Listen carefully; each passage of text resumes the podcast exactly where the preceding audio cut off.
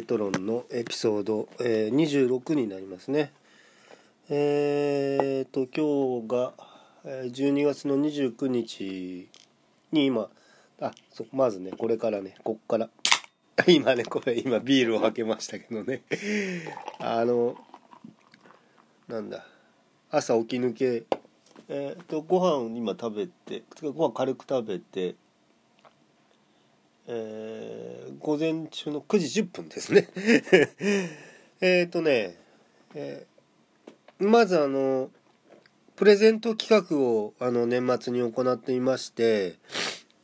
まあちょっと応募がゼロだったらどうしようかなと。少し若干の心配はありあったんですけれどもあのなんとか無事にねあの行き先が、えー行き先というかあの応募された方がいらっしゃってくれたおかげでえっ、と企画としてはあのまあ僕としては成功だったっていうことになりますね。あの発送するためにですねまあどんなものがあるのかなとまあいろいろ調べてってあのレターパックっていう郵庁があ郵郵庁じゃねえや 郵便局がやってるやつねあれがいいかなと思ったらねなかなかああのもう郵便局今日とか今日は日曜で昨日が土曜日で本局以外はお休みになってますんであの支局がねうちの目と鼻の先にあるんですがもうそこ閉まっちゃってますからね。でコンビニでも取り扱いがあるっていうことだったんでまあ23軒、えー回ったんですがもううん取り扱ってないと。なのでまあ定型外郵便でねあの発送しようかなと思っています。えーちょっとねだから切手とかどんくらい貼ったらいいのかなと。まああのちゃんと調べてあのかあの不足のないようにねあのしたいと思ってるんですけれども。まあ、えーそれでですねえーあれ？何の話しようと思ってああそうそう。でえっと毎年あのうちの会社あの年末に大掃除するんですけれども、えー業者を業者はね入れることあの4階建てのビルなんであの業者入ることは入るんですけれどもそれはあのほぼあのえっとおトイレとかのその水回りとあと窓ですね。窓をあのやってもらうのだけであの他のところはまあ自分たちでやろうっていうことでもうそれが僕入社以来ずっとそれを繰り返してきてるんですけど。でねあの以前にね働いてたあのおじいさんが あの働いてたんですけど。あのその方がねあのアルバイトでちょっと鼻がねあのちょっとお聞き苦しいんですけどあの僕あの気温差アレルギーみたいのがあってあの朝とか昼とかあとあと暖房がついたり消えたりとかねあのそういう温度差でねあの、えー風邪じゃないあの鼻のアレルギーがねあの出てしまう。申し訳ちょっとそれはお聞き苦しいかなと思うんですけど。えーああそうそう、えーその掃除のねあの業者が使うようなあの床磨きの道具があってまあそれ一応そのまあ重たいものなんであのまあ取り扱いはえっ、と12度はちゃんと鳴らしておかないとえーえいうんと初心者だとちょっと疲れちゃうというね力入れすぎて。疲れちゃうようなまあ業務用の道具があってまあそれで床磨きとかしてるんですよね。だからもうまあ僕はそれ片手で取り扱えるぐらいの 熟練度があの今やあるというね。まあそんなこともあって。でえっとね最後の土曜日最後のそのえー大掃除の日だけはあの昼食にあのうなぎをあのうな重を取ってもらってね特上のやつね。で特上のうな重とでまあちょっと軽く最後打ち上げにあのお寿司取っていただいてみたいなことある。今年はねちょっと暇会社が暇で、えー、何日か前えっ、ー、と3日ぐらい前からやってたんでもうと最終日はもうほぼ午前中ぐらいには大体もう大まかな掃除は済んででえっとそのなんだ打ち上げを始めるのがもう3時ぐらいになってたんでもうお腹いっぱいで何も入らないからじゃあもうもうちょっとお寿司はやめちゃおうと。でで乾きもんと餃子ぐらいかな。買ってきてで缶ビールで、えー、まあちょっと打ち上げをしてだから昨日帰ってきたの結構もう5時ぐらいにはうちに着いてたかな。まあそんなような感じで。うんまあとね年末にあのちょっと僕が聞いてたあのポッドキャスト番組の中であの更新がそのストップしてたものがあのボロボロボロっとなんかいっぱい出てきた番組があってでまあちょっと番組名はちょっと伏せますけれどもその中でねえっと突然その何て言うのかなアートに対するスイッチが入ってバーッといろんなものを見始めたっていう体験を話されているポッドキャストの番組がありましてうーんとねなるほどねってまあ僕もよく同じような体験をするんですけれどもあのだからそのそれはあるあのその方のお友達がねえっ、とあると一緒にあるそのえっ、と個展を見に行かれてでそしたらそのそのお友達の方にこうものすごいこうスイッチが入ってあのいろんな調べ物とかあの美術館巡りとかあのそういうことが。っていうのはねあの要するにまあちょっといやらしい言葉ですけどあの気づきっていうことがありますね。でその気づきが来た時にでそれを中心としてその気づきのきっかけになったものを、えー、脳内のあのフックにして、えーと、自分がの興味がそこであのなんていうのかね引きずり出されていくわけですね。であこれもそうだったのかこれもそうだったのかってあ次はこんなものがあるのかっていうのがあのどんどん広がっていくものなんですねまあ僕の経験上のことですよみんなあちょっと今ね一回停止します。あ今あの郵便物が届いたんですけれどもちょうど何ていうのかなそういう偶然ってあるんでしょうかね。その今話していたあの個展のねを開催された方のえっとお一人がえっと年末用に作成あ年末来年用に作成されたカレンダーがえっと昨日届いていたんですけれども不在だったんであの不在通知を今日の午前中にねあの再配達を依頼していたものが、えー、来ました。でまあその気づきのことの話なんですけれどもそうやってえっと一つのその気づきをフックにして自分がその、えっと、世界を再構築していくわけですね。だって今までだって、えっと、じゃあ例えば、まあ、まあ美術館なら美術館でもそうですけど、えっと、それは同じように存在していていたわけでその自分が気づいたことによってあここにこれがありましたってでそこに行ってみるっていうねそういう新たな行動を起こすことによってあのどんどんその自分の世界を再構築していくわけですね。でその再構築っていうのは非常に重要であのあのでこれ全部自分が思ってることですからね あの誰かに当てはまるってことではないんですけれども自分はそうだったという話でねでだからそれがだから、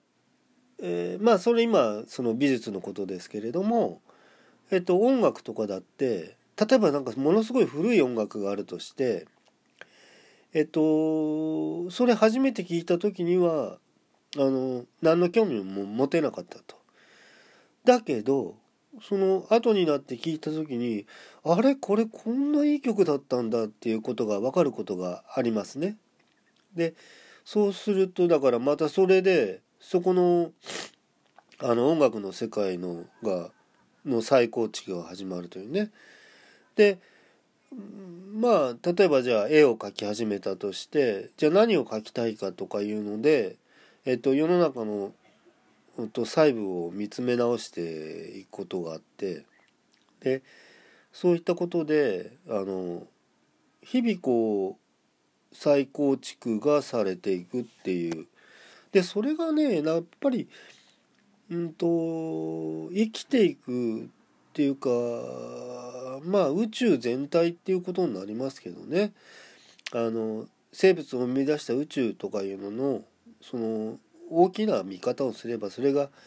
えっと、進行していくっていうことがえっとその大きな意味で、えっと、真理っていうことになりますかね真理っていうのは誠の理由ですね。えー、まあそれがその一つのうんなんていうのその物理的にも精神的にもあの動きの動いていくっていうことの真理になっているあの部分がそういう気づきとかそういうものの正体ではないかなって今は思ってますね。まあ、特にそのアート備えとろん。備えとろん。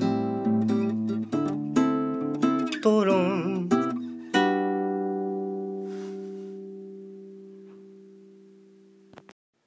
あもうなんか今日は何度も切ってますけど、えーなんえー、特にはそのアートの持つ力っていうのがあの人間に与える影響っていうのはあの非常に大きなものがあるんじゃないかなっていう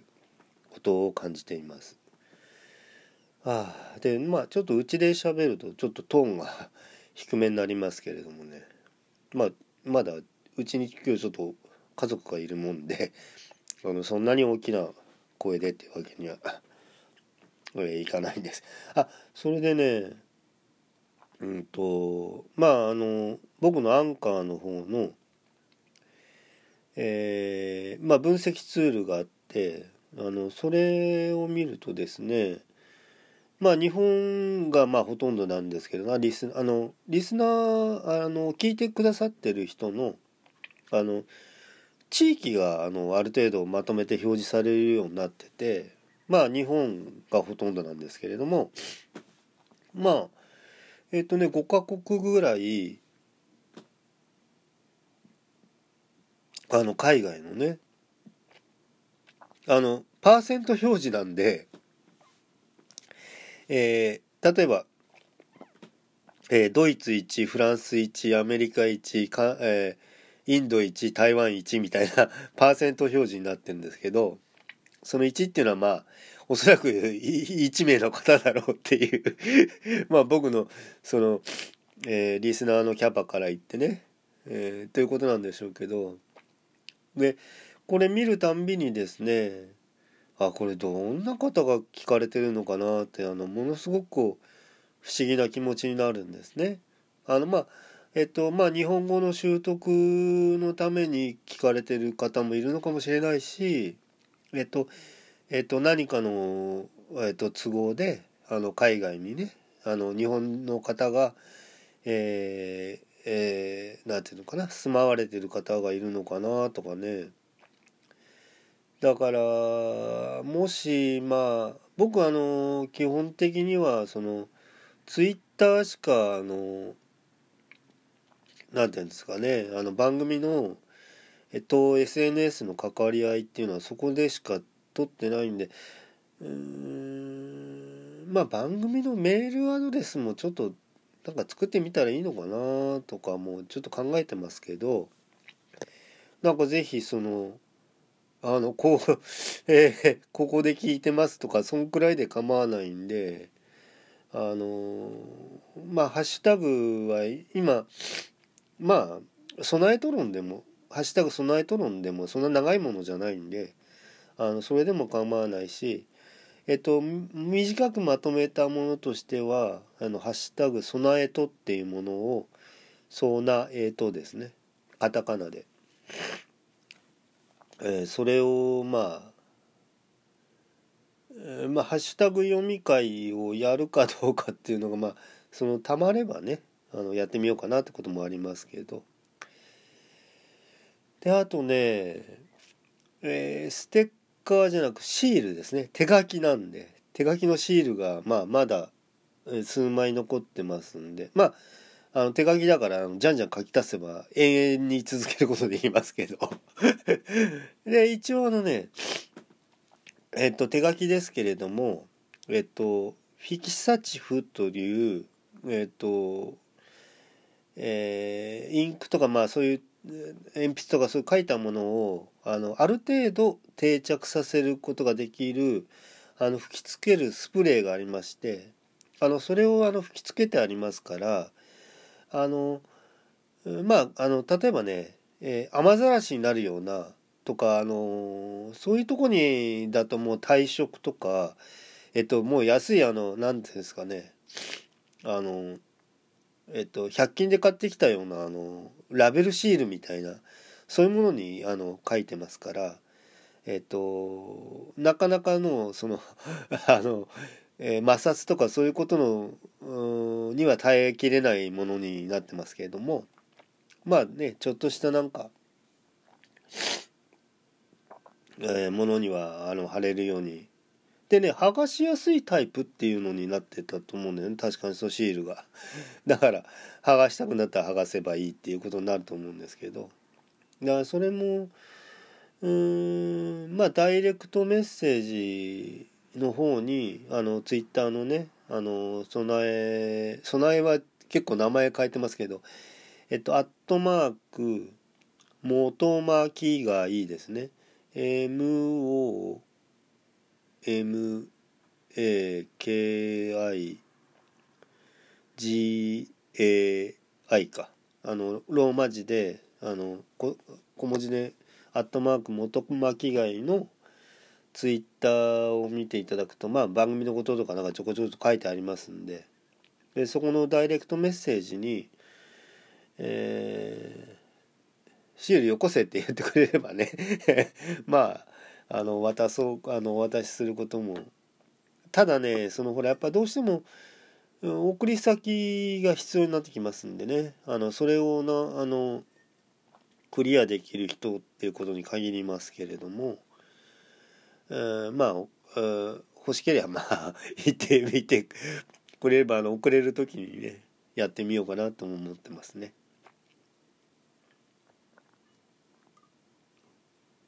まあまだ番組もうん過渡期なとこがあります過渡期っていうかもうえっ、ー、とね一人喋りなんで撮ろうと思えば撮る暇があればバンバン出せるんですねだからといってそんなに喋ることがあるかっていうと そうはないもんですね。まあちょっと話すことひねり出し出してるみたいなところもありますけれども。かもう今日ちょっと鼻がもう多分ねまあそういったことでえー、まだね年末年始は何かしら撮るタイミングが来るとは思うんですね。だからそういった時にちょっと撮ってえっと、また配信したいと思っています。あの今日はこれのこれで収録は終わりますけれども、えー、まあご清聴どうもありがとうございました。備えと論